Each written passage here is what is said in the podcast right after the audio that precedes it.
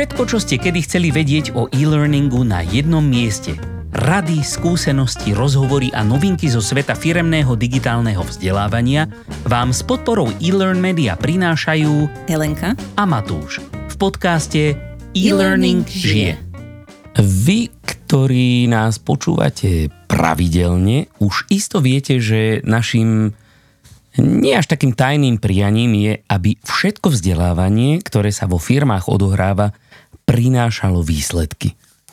Ale ako zistíme, či vzdelávanie prináša výsledky? No predsa tak, že si to odmeriame. No dobre, ale ako si to máme odmerať? A čo vlastne máme merať? To sú dve výborné otázky. A merať môžeme totižto rôzne veci. Ale nie všetky veci nám vždy nutne pomôžu. A napríklad také smile sheety, že?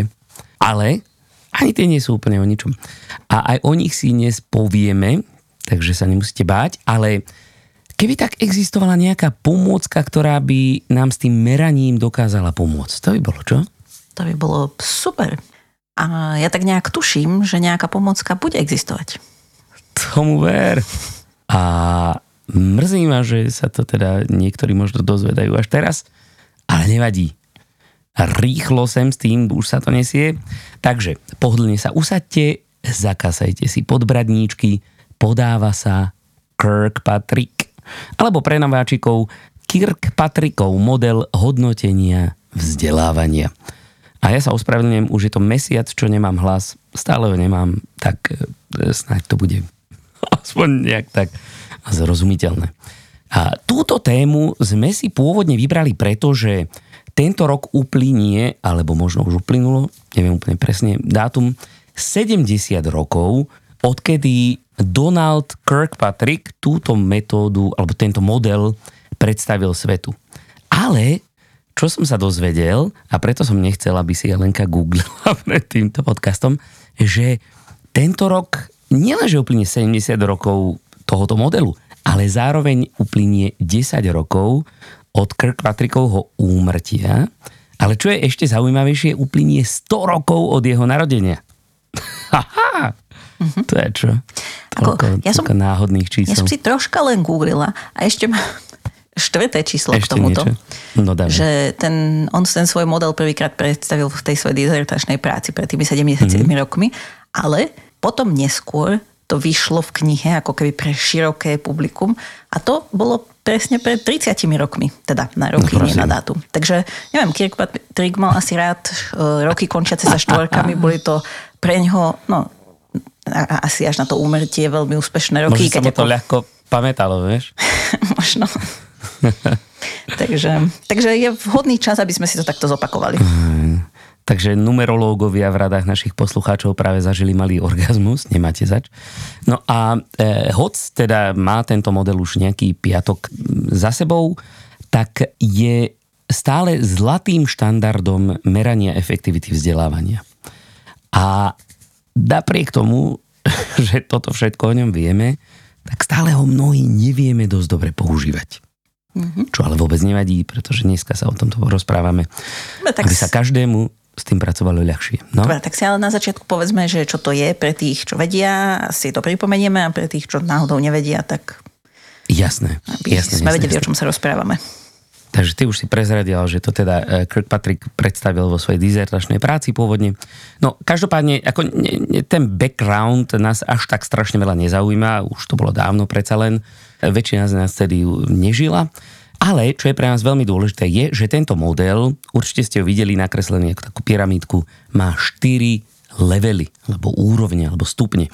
Ono pôvodne sám, Kirkpatrick, ich síce pôvodne nazval ako kroky hodnotenia, ale neskôr sa v praxi zaužívali práve tie stupne. A o chvíľu pochopíte, prečo to vlastne dáva väčší zmysel. No a aké, že to tu sú tie stupne alebo úrovne, tak je to reaction alebo reakcia, learning alebo učenie, behavior alebo správanie, niekto tento krok tiež nazýva aplikácia alebo application a posledný je results alebo výsledky. A niekto tomu tiež hovorí impact, alebo teda dopad. No a čím vyšší stupeň v tomto modeli, tak tým sa mení nielen obtiažnosť jeho merania, ale aj hodnota toho, čo z tohto merania môžeme vlastne získať. A to preto, že sa mení cieľová skupina, ktorú to či oné hodnotenie vlastne zaujíma. Hej? Od samotného vzdelávajúceho sa, cez vzdelávača, ktorého zaujíma pravdepodobne všetko, až po kápady tutti kápi, teda biznis. No a teraz si poďme trošku bližšie povedať o tých krokoch, hej, a teda čo tam meriame, ako to meriame a prečo vlastne. Tak reakcia, teda ten prvý krok, je vlastne hodnotenie spokojnosti našich zákazníkov, by sa dalo povedať, hej, tých ľudí, pre koho to robíme, teda vzdelávajúcich sa.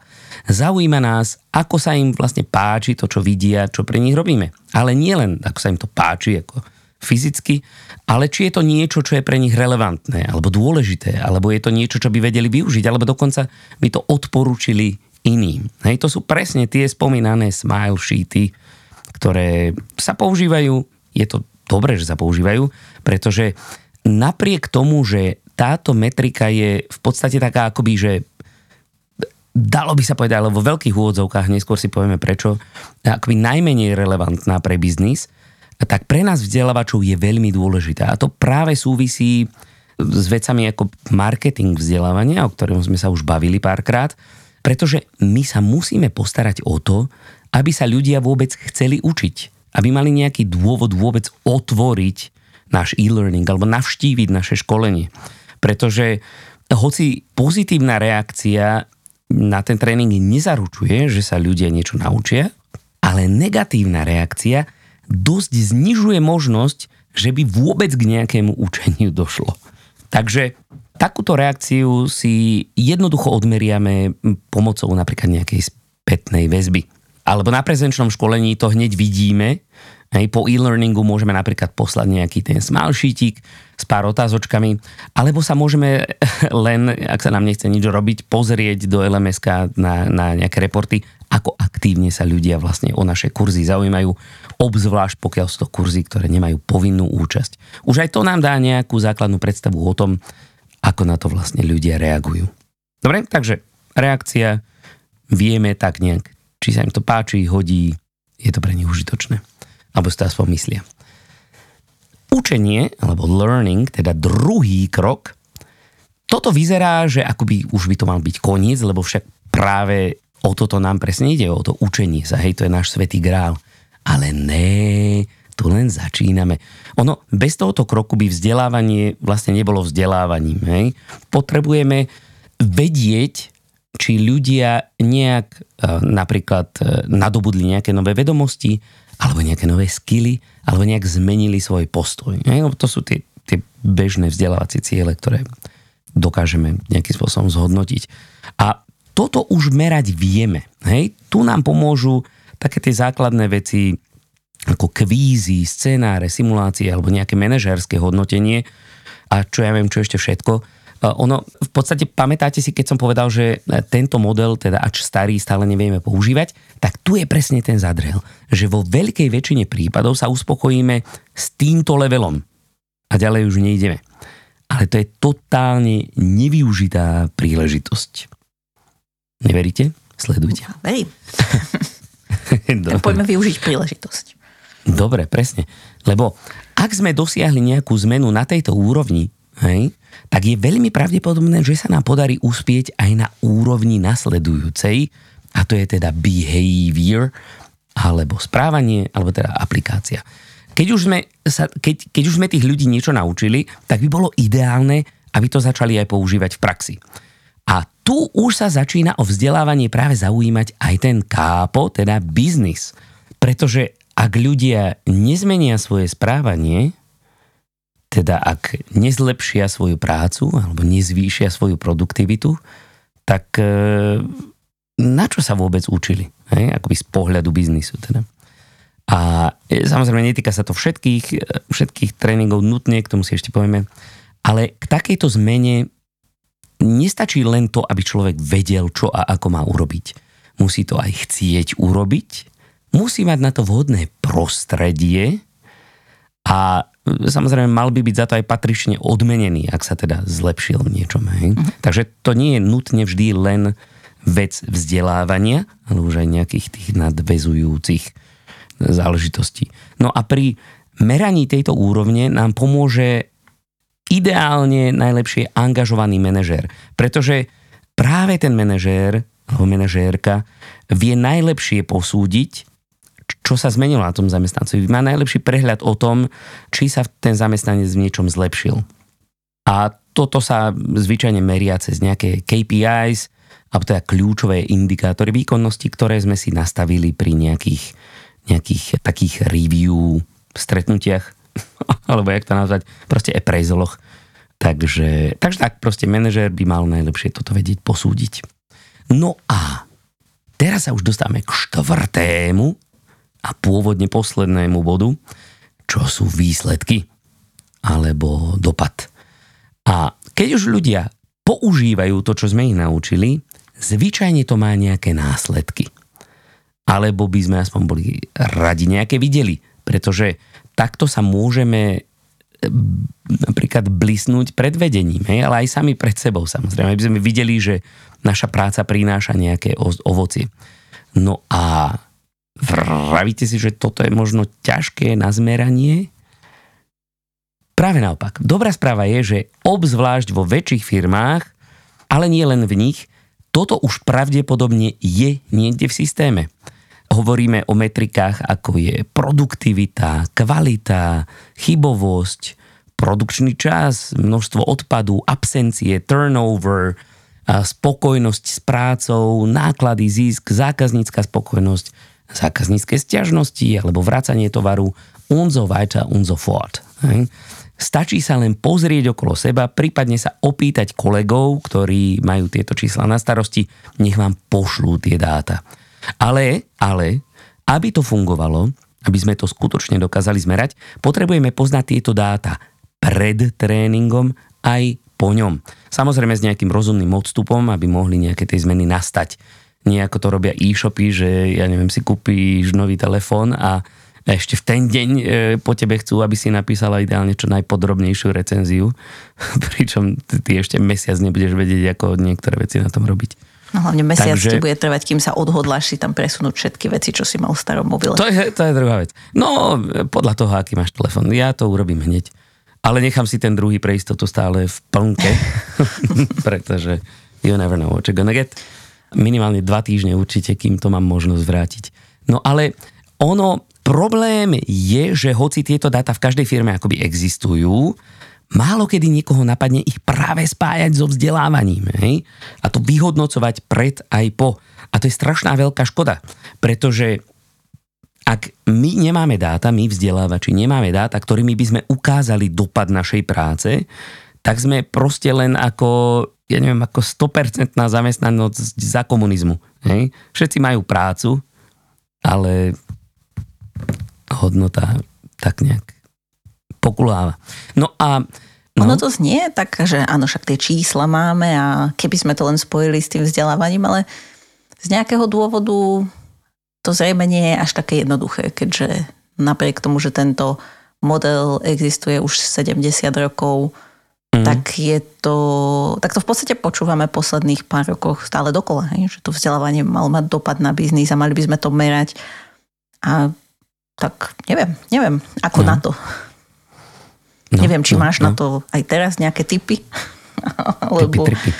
Neviem, tak ako dôležité je to hlavne robiť. Hej? A potom je tu ešte ako také zaujímavé, čo síce Kirkpatrick sám o sebe neurobil, ale urobil to Jack Phillips o pár 10 ročí neskôr.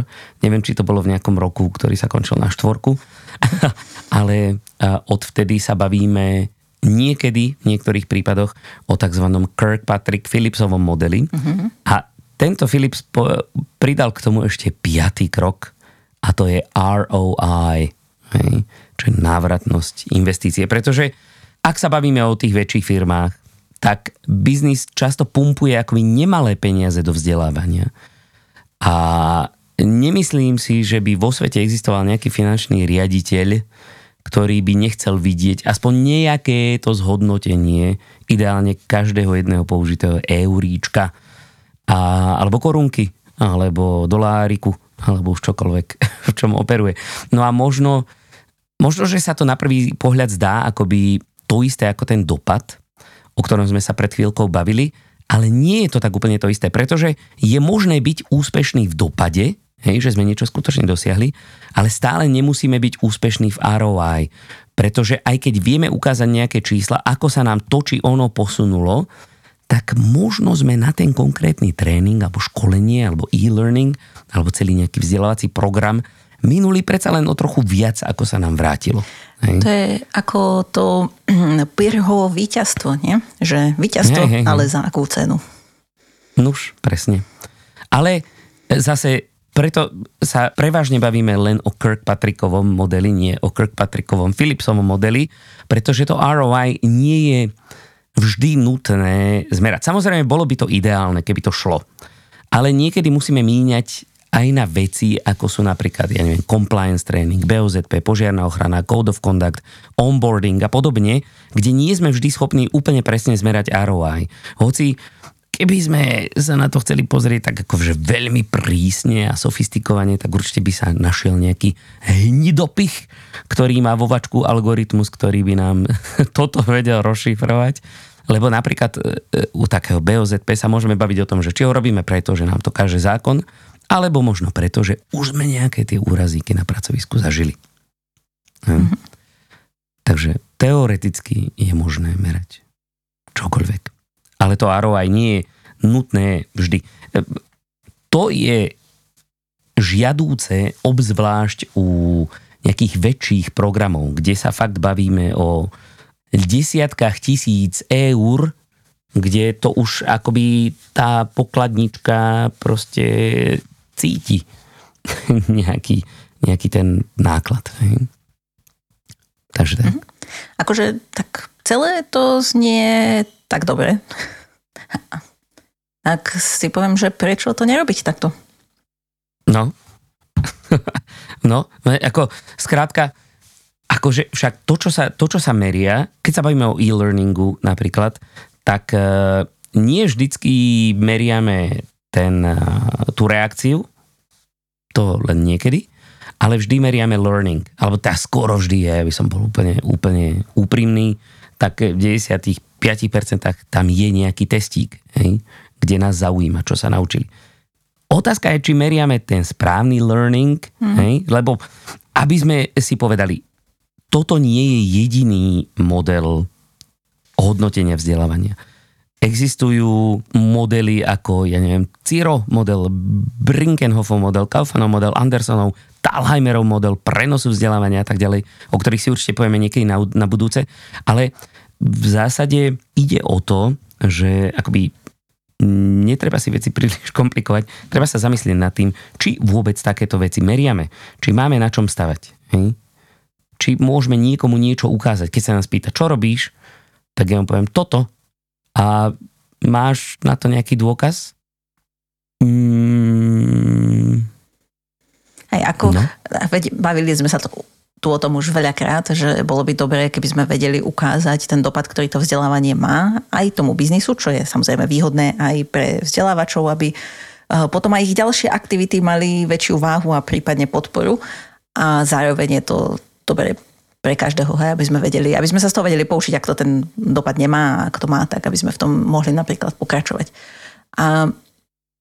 No a teda, že akože, keď som hovorila, že tak prečo to tak nerobiť, hej, alebo teda, že kto by mal niečo proti tomu, aby sme používali ten Kirkpatrickov model, neviem, ale môže sa nájsť niekto, kto by ho kritizoval. Mhm, áno. Nájde sa. Hej. Môžem menovať, tak je to napríklad. Ale nie. Sú viacerí takí, ktorí k takéto ako najčastejšej kritike radí akoby prihodia svoje polienko do hníčka. A tá kritika spočíva v tom, že podľa niektorých ľudí by sme ten model mali otočiť hore nohami. Hej? Keď si predstavíš tú pyramídku, ktorá ide teda od tej reakcie až po ten impact, tak by sme to mali otočiť hore nohami a začať práve od výsledkov. A akože mali by sme to začať merať od tých výsledkov? no veď toto. Toto je kritika, že proste akoby, že mali by sme proste, akože to najdôležitejšie v tom tá báza toho by nemala byť reakcia, ale mali by byť práve tie výsledky. A ono, podľa mňa to nie je správny pohľad na vec, hej? Lebo to nie je také, že reakcie sú základ všetkého, pričom pre biznis sú absolútne podružné. A dáva to zmysel z pohľadu biznisu. Aj keď sa na to pozrieš čisto z pohľadu biznisu, bez ohľadu na vzdelávača alebo vzdelávajúceho sa, hej, dal som prachy na tréning, chcem proste výsledok. A my sa s podobným prístupom stretávame napríklad pri action mappingu, hej, kde sa práve začína merateľným biznisovým cieľom a pokračuje sa nejakým tým správaním, čo majú ľudia robiť a čo majú vedieť a samozrejme nejaké tie extra kroky. A na toto vám linkneme epizódu, kde sme práve action mapping rozobrali podrobne. Ale k tejto kritike by som povedal dve veci. Mm-hmm. Prvá je tá z dvorov a kín. Dobre, nemôžem ešte stále spievať, takže nebudem spievať. Prvá je tá, že to záleží na uhle pohľadu. Na začiatku som hovoril o tom, že tie levely neznamenajú len obťažnosť merania, ale aj to, koho vlastne to, ktoré meranie zaujíma. Bavíme sa o tom, čo zaujíma vzdelávajúcich sa, teda či je kurz relevantný, či sa dá dobre z neho naučiť, alebo čo zaujíma vzdelávačov, či sa ľudia chcú učiť, či sa aj skutočne učia, či menia svoje správanie, alebo čo zaujíma biznis, teda či to prináša nejaké výsledky, prípadne rovno aj ten return on investment. A druhá vec je, že pre nás ako vzdelávačov vlastne je dobre merať všetky tie 4 úrovne. Lebo najprv musíme zistiť, či to ľudia vôbec chcú a potrebujú, potom či to funguje a nakoniec, či tým uspokojíme tých našich šéfov a aj sami seba, že môžeme byť na seba hrdí. Takže, a potom je tu ešte taká maličkosť, pretože keby sme si túto pyramídu, hej, predstavme si, že to je pyramída, mohli by sme si ju prirovnať napríklad k pyramíde Maslovovej a zamyslieť sa na takú vecou, že keď nebudeme mať čo jesť a piť a dýchať, tak darmo sa my budeme starať o nejakú tú sebarealizáciu. Hej. Podľa mňa, ako asi chápem, odkiaľ tá kritika môže vychádzať, ale si myslím, že je tam rozdiel medzi dvoma rôznym, že sú tam, ako keby sa hovorili o dvoch rôznych veciach. Že aj ty, keď si spomínal ten action mapping, že on začínal tých cieľov, ale podľa mňa dizajnovanie toho vzdelávania a meranie dopadu vzdelávania sú dve odlišné veci. A že keď dizajnuješ to vzdelávanie, tak áno, tvoj primárny cieľ by mal byť dosiahnuť ten ako keby biznisový cieľ, alebo to niečo, aby to malo nejaký význam. Ale ako si aj ty hovoril, že ak sa ľuďom to vzdelávanie nebude páčiť, a to teraz nemyslím také, že musíme ich potešiť, lebo neviem čo, ale skrátka, aby sa z toho niečo naučili, že keď to bude nepoužiteľné, keď to nebude téma, ktorá sa ich týka, tak sa to ani nenaučia. A tým pádom... Alebo keď to bude aj nepoužiteľné fyzicky, akože bude to neprehľadné, hej, napríklad. Že nemusí to byť len o tom, že ja by som si predstavoval, že to bude v rúžovej, hej, no tak akože to naozaj nie je asi tá spätná väzba. Ale že tam pri tom hodnotení to dáva zmysel, že ideme ako keby od toho najmenej náročného, čo vieme zmerať, ale samozrejme ten zlatý grál, ku ktorému sa chceme dostať, je ten dopad. Uh-huh. Takže ako možno, že tí kritici mysleli toto, hej, že keď začíname tými reakciami, že sa ako keby na ne sústredíme pri tom dizajne, že to je zlé. A to súhlasím, hej, že pri dizajne by sme sa mali sústrediť v prvom rade na ten cieľ a potom tie ostatné veci by z toho mali vychádzať. Presne tak, však to som práve chcel povedať, že to sú v podstate také dve pyramídy proti sebe otočené, hej. Keď plánuješ, čo vlastne chceš, tak najprv musíš vedieť, prečo to chceš, čo chceš dosiahnuť. A potom si zamýšľaš nad tými ako krokmi, ktoré k tomu potrebuješ, aby si to dosiahla. Ale keď už to potom po tej intervencii, po tom vzdelávaní meriaš, tak je podľa mňa úplne jedno, či meriaš od najľahšieho po najťažšie, alebo naopak, alebo všetko naraz. Pretože každá tá metrika je dobrá na niečo iné a pre niekoho iného a žiadna tá vec nie je menej alebo viac hodnotná sama o sebe. To znamená, každá má svoj význam a meria sa to až po vzdelávaní. Hej? A mali by sa merať všetky. To je ten akoby kľúč. Pretože ak nezmeriame to prvé, tak môžeme vyrábať naďalej šiťácké tréningy, ktorými ľudia budú akože škrípať zubami a budú si na seba nabalovať negatívne emócie a budú nenávidieť e-learning. Jak to doteraz v mnohých firmách je. Otázka je, pretože boli zvyknutí na dvojhodinové klikačky proste z 90. rokov. Ako otázka je, že keby to tak bolo, hej, že nemeriame tie reakcie, hej, necháme ľudí, nech sa trápia, ale výsledky sú, ako asi by nebolo príjemné pracovať v takej firme, ktorej je to jedno, a ktorá sťažuje to, čo sa máme naučiť, ale otázka je, že či by to stačilo. Ako ja si myslím, že... Veď to, no. To som chcel povedať, tiež som presne chcel povedať, že vlastne sú dôležité tie výsledky, ale... Za akú cenu? A či by sme sa k ním dostali? Hej, že či naozaj by sme sa dostali k tomu, keby to ľudia mali takto extrémne sťažené? Mm. A tak niekedy dokážeš, akože, tak vieš... Krátkodobo. Krátkodobo presne dokážeš ľudí vybičovať k výsledku aj za cenu toho, že ťa budú nenávidieť. Ale to asi nie je to, čo by sme chceli dosiahnuť, obzvlášť teda v dnešnej dobe, keď sa všade bavíme o udržateľnosti a takýchto veciach. Takže akoby tam práve aj tá spokojnosť je dôležitá. Dobre, tak... Alebo tá motivácia sa ďalej vzdelávať, lebo keď sa to ľuďom páči, hej, majú pocit, že to pre nich má zmysel, tak sú určite aj viac motivovaní v tom pokračovať. Hej, a hlavne im to ide ľahšie, takže by mali ušetriť čas, ktorý môžu venovať niečomu inému. Ako tých výhod by sme asi našli veľa, hej? Tým, že všetky tie stupne pyramídy sú... odmerané a majú dobré výsledky. No super, tak to sme asi odpovedali kritikom modelu, ktorí tu neboli a nemohli sa brániť. Mali sa pripojiť. Hej, to je pravda, ty máš ich mená, aj keď sme ich nevenovali. Dobre, ešte nejaká iná kritika, či toto bola jediná? Je ešte jeden článok, ku ktorému som sa ale nedostal, pretože je za nejakou, nie že paywall, ale je za nejakou takou extrémne komplikovanou bránou, že je dostupný akože v niektorých častiach sveta, u nás nie. Ja som chcel povedať, že aby demonstroval, že stačí merať výsledky a nie používateľskú skúsenosť. No dobre. Každopádne merať máme čo a aj vieme ako. Už len to robiť. Presne.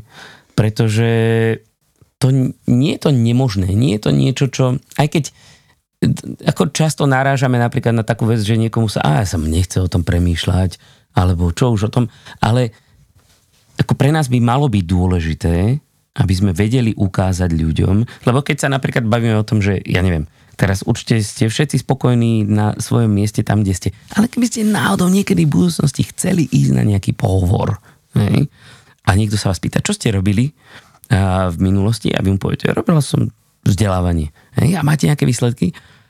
450 e-learningových kurzov. Áno, presne. Ale čo z nich?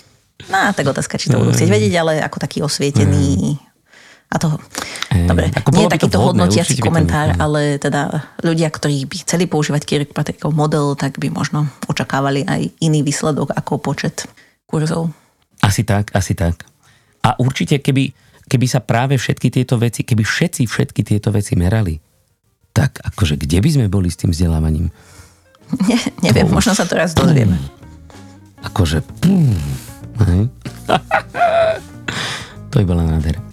Dobre, takže ak ste sa dopracovali až sem, tak vám ďakujeme a budeme držať palce, aby sa nám všetkým darilo merať efektívnosť vzdelávania stále lepšie a lepšie a viac. Hej. A samozrejme všetky zdroje, ktoré sme v dnešnej epizóde použili, nájdete ako vždy na našej stránke elearnmedia.sk/podcast a nezabudnite nás tiež sledovať na našej LinkedInovej stránke e-learning žije a napíšte nám tam, budeme radi. Nezabudnite tiež zdieľať túto a všetky ostatné epizódy nášho podcastu so všetkými vzdelávačmi, ktorí nám rozumejú. Nech už sú kdekoľvek. Nuž a my sa už teraz tešíme na stretnutie s vami opäť o 2 týždne. Do tej doby sa majte krásne.